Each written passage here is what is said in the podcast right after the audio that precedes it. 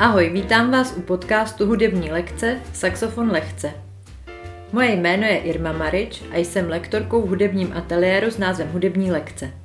Ateliér založila saxofonistka a klarinetistka Lucka Dytrichová, se kterou bychom vám rádi skrze tento podcast představili saxofon našima očima a očima našich hostů. Poslouchat nás můžete na Spotify a dalších oblíbených platformách. Příjemný poslech. Ahoj, vítám vás u další epizody našeho podcastu a dnes tu mohu přivítat eh, Filipa Smička, kterým pomyslně uzavíráme takovou minisérii představení lektorů hudebních lekcí. Ahoj Filipe. Ahoj Erma. Tak, začneme rovnou hudebníma lekcema. Jak se sem dostal, co tady děláš, koho učíš, jak se ti tady líbí?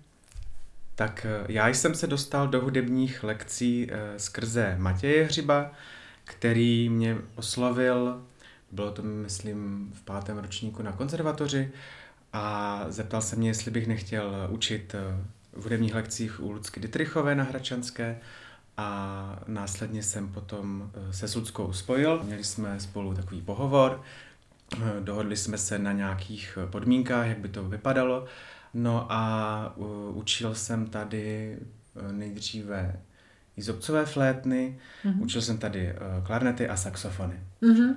To já jsem vlastně zapomněla říct, uh, že Filip je klarinetista, takže sice je to podcast hlavně o saxofonu, ale ano. Uh, vzhledem k tomu, že Filip učí v hudebních lekcích, tak jsme ho určitě tady taky chtěli představit. No a jaký je tvůj vztah k saxofonu?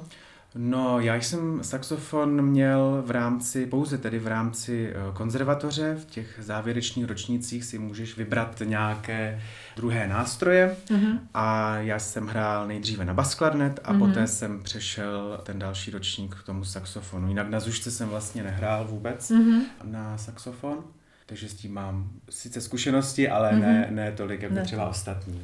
A jak se dostal k hudbě úplně původně? K hudbě původně jsem se dostal tak, že mi to bylo doporučené jako dítěti, ještě před tou první třídou, že jsem chodil mm-hmm. už na školce mm-hmm. na flétničku do přípravky. Tak to máme podobný. No, no, no. Po asi čtyřech letech jsem začal, začal hrát na klarinet mm-hmm. a nebyla to tedy vůbec moje volba. Mm-hmm. A líbil se ti ten zvuk? No z začátku ne, protože to tak jako každý začátečník vždycky je z toho takový, ne, ne že nešťastný, ale neví, jak pořádně mm-hmm. ten nátisk, ono to, jako mě to trvalo hodně dlouho, než jsem mm-hmm. si vybudoval nějaký tón nebo mm-hmm. nátisk ta, obecně, ale potom samozřejmě se mi to, se mi to velmi zalíbilo. Mm-hmm. To je dobře. A kromě konzervatoře si pak šel na Hamu, nebo ne kromě, ale po konzervatoři si šel na Hamu. Tak, tak, to, to, to je vlastně eh, teďka epizoda mého života, kdy studuju mm-hmm. na Hamu, protože já jsem takový pozdní student, mm-hmm. dalo by se říct, neboť jsem šel až na konzervatoř po gymnáziu. Mm-hmm, takže jo. jsem nejdřív udělal tu konzervatoř, do toho jsem měl ještě další studia a teďka studuju na Hamu. Mm-hmm. Studuješ na Hamu a zároveň studuješ ještě... A zároveň eh, studuju ještě pedagogickou fakultu uh-huh. Univerzity Karlovy kde jsem začal studovat společně s tou konzervatoří, mm-hmm. což teda nebylo moc, nebo pro mě to v té době bylo nějakým způsobem jako lehké, mm-hmm. ale ukázalo se, že tam je spousta překážek, jak to skloubit. Mm-hmm. Hodně jsem rád, že mi ti lidé jako učitelé, že mi eh, vyšli vstříc. Mm-hmm. Většinou. Jako jak skloubit ty rozvrhy. Jak nebo skloubit rozvrhy, mm-hmm. zkoušky, cokoliv, nějaké další povinnosti k tomu těm mm-hmm. studiím. Takže nejdřív jsem začal neúspěšným studiem uh, dějepisu a zeměpisu, to bylo mm-hmm. ještě na dvou fakultách tehdy. No a potom jsem ten zeměpis, který byl teda náročný v malování různých map a astronomie, vypočítávání Aha. vzdálenosti hvězd, tak potom jsem to vyměnil za společenské vědy, které mi byly blíž. A teď eh, jsem ukončil bakalářské studium před rokem, teďka studuju vlastně navazující magisterské uh-huh. studium tak vzhledem k tomu, co děláš a že učíš, tak asi eh, pedagogická fakulta bude praktičtější než výpočet vzdálenosti hvězd pro jo, tebe. to rozhodně, no. Tak vždycky na těch univerzitách tam jsou předměty, které k tomu sice patří, ale hmm. potom člověk v té praxi je prostě většinou nepoužije. No. A pomáhá ti to studium pedagogické fakulty v praxi učitelské? Asi nějakou hlavní linku bych tam úplně neviděl, ale zase určitě to, ten pohled eh, třeba dějepisu, dějiny hudby, tak se to provází, mm-hmm. dějiny toho nástroje, že jsem schopný eh, dětem vysvětlit, kdy tady ta skladba byla napsaná, na jaký nástroj se třeba tehdy hrálo mm-hmm. a dokážu to dát do nějakých souvislostí. Mm-hmm. A v jakých skupeních hraješ?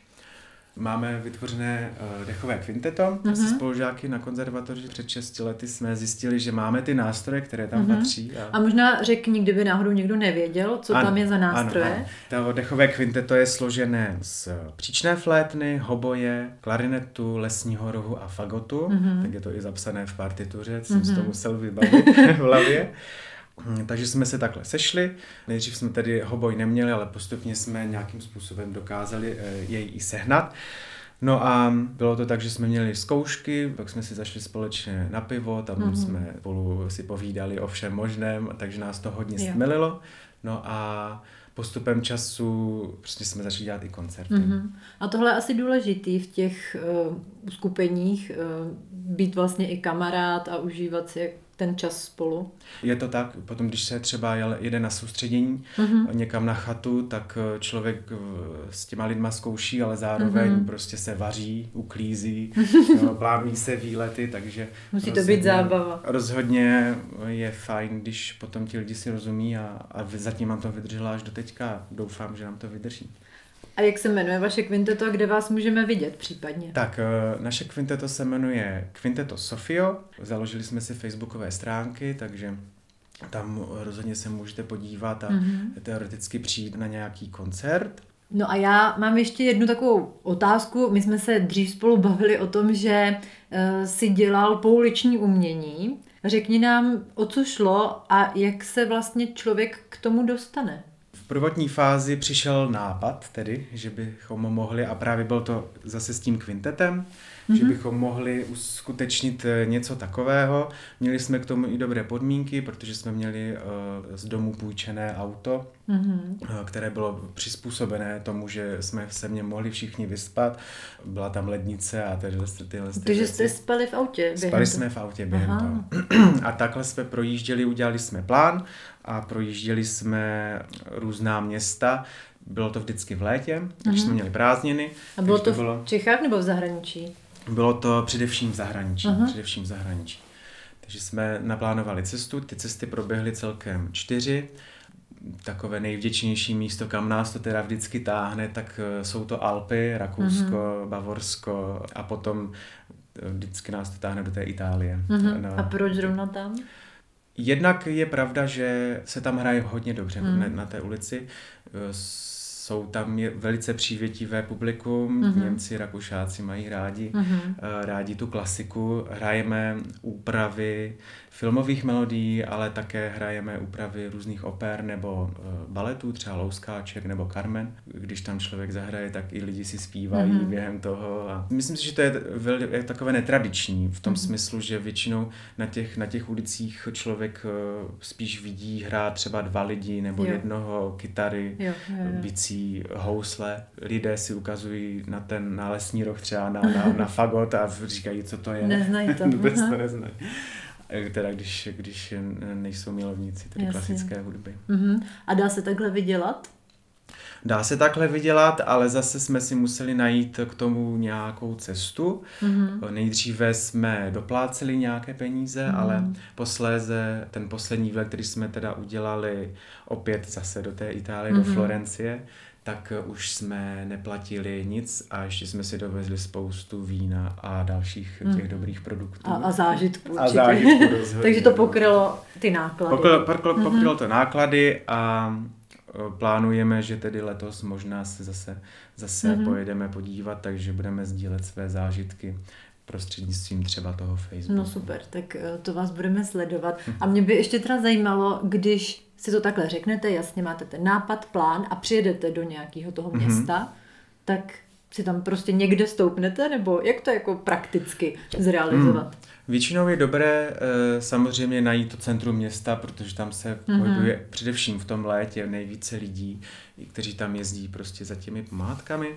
No a když si najdeme to centrum, tak se koukáme, e, vyhlížíme nějaké místo a tam platí pro nás to pravidlo, že nechceme příliš obtěžovat eh, třeba zákazníky eh, restaurací mm-hmm. nebo cukráren, takže se snažíme hrát to trochu mimo a zároveň ten prostor nesmí být moc velký, protože mm-hmm. jinak ti lidi tobě většinou nepřijdou sami. Mm-hmm. Bývají to stísněnější uličky, ale zase ne úplně stísněné, že by se tam mm-hmm. kolem nás jako nemohli protáhnout. To ne.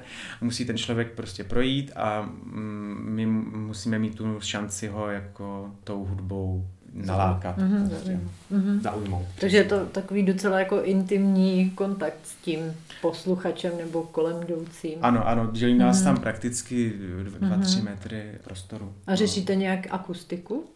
Ne, to vůbec, vůbec. ne. Ono tak to jsou kamenná centra většinou mm-hmm. takhle, takže tam jde slyšet všechno mm-hmm. hezky a rozléhá se to. Tam je to dobrý, akusticky fajn. A je potřeba si zjistit nějaký pravidla, co se smí a nesmí v těch městech. Ano, ano, je to fajn, ale zase na druhou stranu, kdybychom měli do detailu těch vyhlášek mm-hmm. místních, třeba rakouských mm-hmm. nebo německých, tak by to nebylo úplně asi uh, rychlé tom případě my si vždycky podíváme na ty stránky toho úřadu, jestli tam je k tomu, jestli jsou, jsou k tomu nějaké informace. A po případě se taky může stát, že nás osloví uh, přímo na té ulici třeba městská policie mm-hmm. a řekne nám, že, že dobrý den, tady bohužel nemůžete mm-hmm. hrát, je nám to líto. A my řekneme ano a zbalíme to a jdeme někam jinam. Jasně. No. no a Filipe, ty jsi tady zmínil několik věcí, které děláš, ať už je to kvinteto, nebo učení, nebo vlastně i tvoje vzdělávání. Eh, jakým směrem se bude ubírat dál pá kariéra, víš to? No to popravdě řečeno úplně nevím a vždycky se mě na to i tady třeba moji učitele, jak to vidím a já jsem vždycky nejistý z toho. Na druhou stranu, tak ten základ je furt stejný. Eh, teďka chci, chci dodělat školy, Zároveň moc by mě bavilo hrát někde v orchestru, takže mm-hmm. se připravuju na konkurzy. Ale zrovna klarinet je nástroj, který je docela častý, mm-hmm.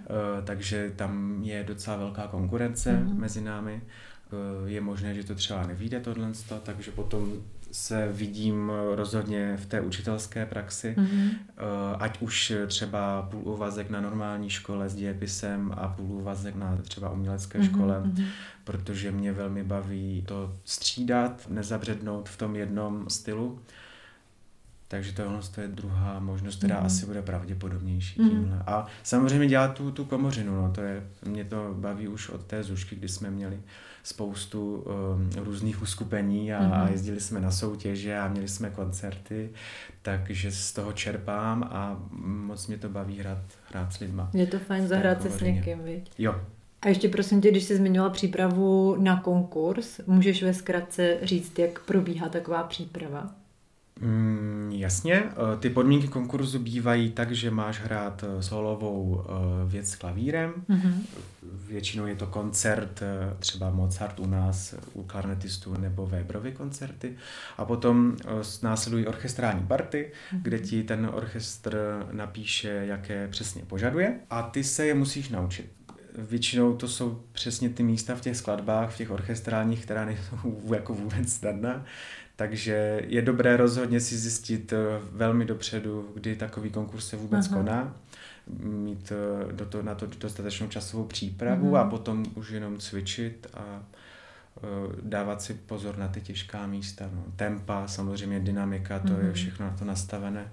Je to docela obtížné. Aha. A ten konkurs pak probíhá jak? Konkurs probíhá tak, že se sejdete s ostatními na nějakou jejich požadovanou hodinu a Potom tam mm, se eh, rozlosuje pořadí těch účastníků a podle toho pořadí tam je nějaká komise mm-hmm. a ty přijdeš do toho sálu a vlastně hraješ. Mm-hmm. A ta komise potom uh, si udělá ty výsledky a mm-hmm. řekne, jo, ty seš, splnil si podmínky konkurzu, mm-hmm. budeš hrát, ty ne. Mm-hmm. A hraješ před nima, jakože tě vidí nebo za plentou? Mm, většinou, ještě za plentou jsem nikdy nehrál, byl mm-hmm. jsem asi na pěti konkurzech, a takže hraju uh, většinou podle mojí zkušenosti před nimi. Ale mm-hmm. vím, že existují konkurzy většinou, které jsou třeba dvoukolové, mm-hmm. tak uh, tam to první kolo bývá často zaplentou do těch našich top orchestrů. Jo. Já jsem si to právě myslela, že to je takový vlastně uh, nejsou tak ovlivnění tím, ano, ano, koho tam ono se to hodí, ale vždycky se to dá nějakým způsobem, mm-hmm. To ale já s tím zkušeností nemám a ani jsem u ničeho takového nebyl, kdyby mm-hmm. se to mhm. dalo nějakým způsobem zmanipulovat. tak no. Filipe, ještě poslední otázka, kterou tady pokládám eh, všem hostům. Co pro tebe znamená hudba? Je to pro mě jakási křižovatka, mm-hmm. rozcestník možností, které můžu dělat v hudebním životě. Hrál jsem ve spoustě různých uh, big bandů i orchestrů dechových a pocházím z Ostravy, takže tam ta tradice dechové hudby je velká. Mm-hmm. A vždycky se vydám po nějaké té cestě a pak třeba zjistím, že to není úplně fajn, tak se zase vrátím zpátky. Mm-hmm. Tam samozřejmě patří do toho i to učení, i ta komorní hudba, i to studium. Takže je to pro mě rozhodně křižovatkou, ale na druhou stranu už teď vím, že je to prostě moje minulost, přítomnost, budoucnost a je to de facto každodenní součást toho života. Mm. Tak ti přeju hodně štěstí na tvé další hudební cestě a moc děkuji za rozhovor. Taky děkuji. Ahoj. Ahoj.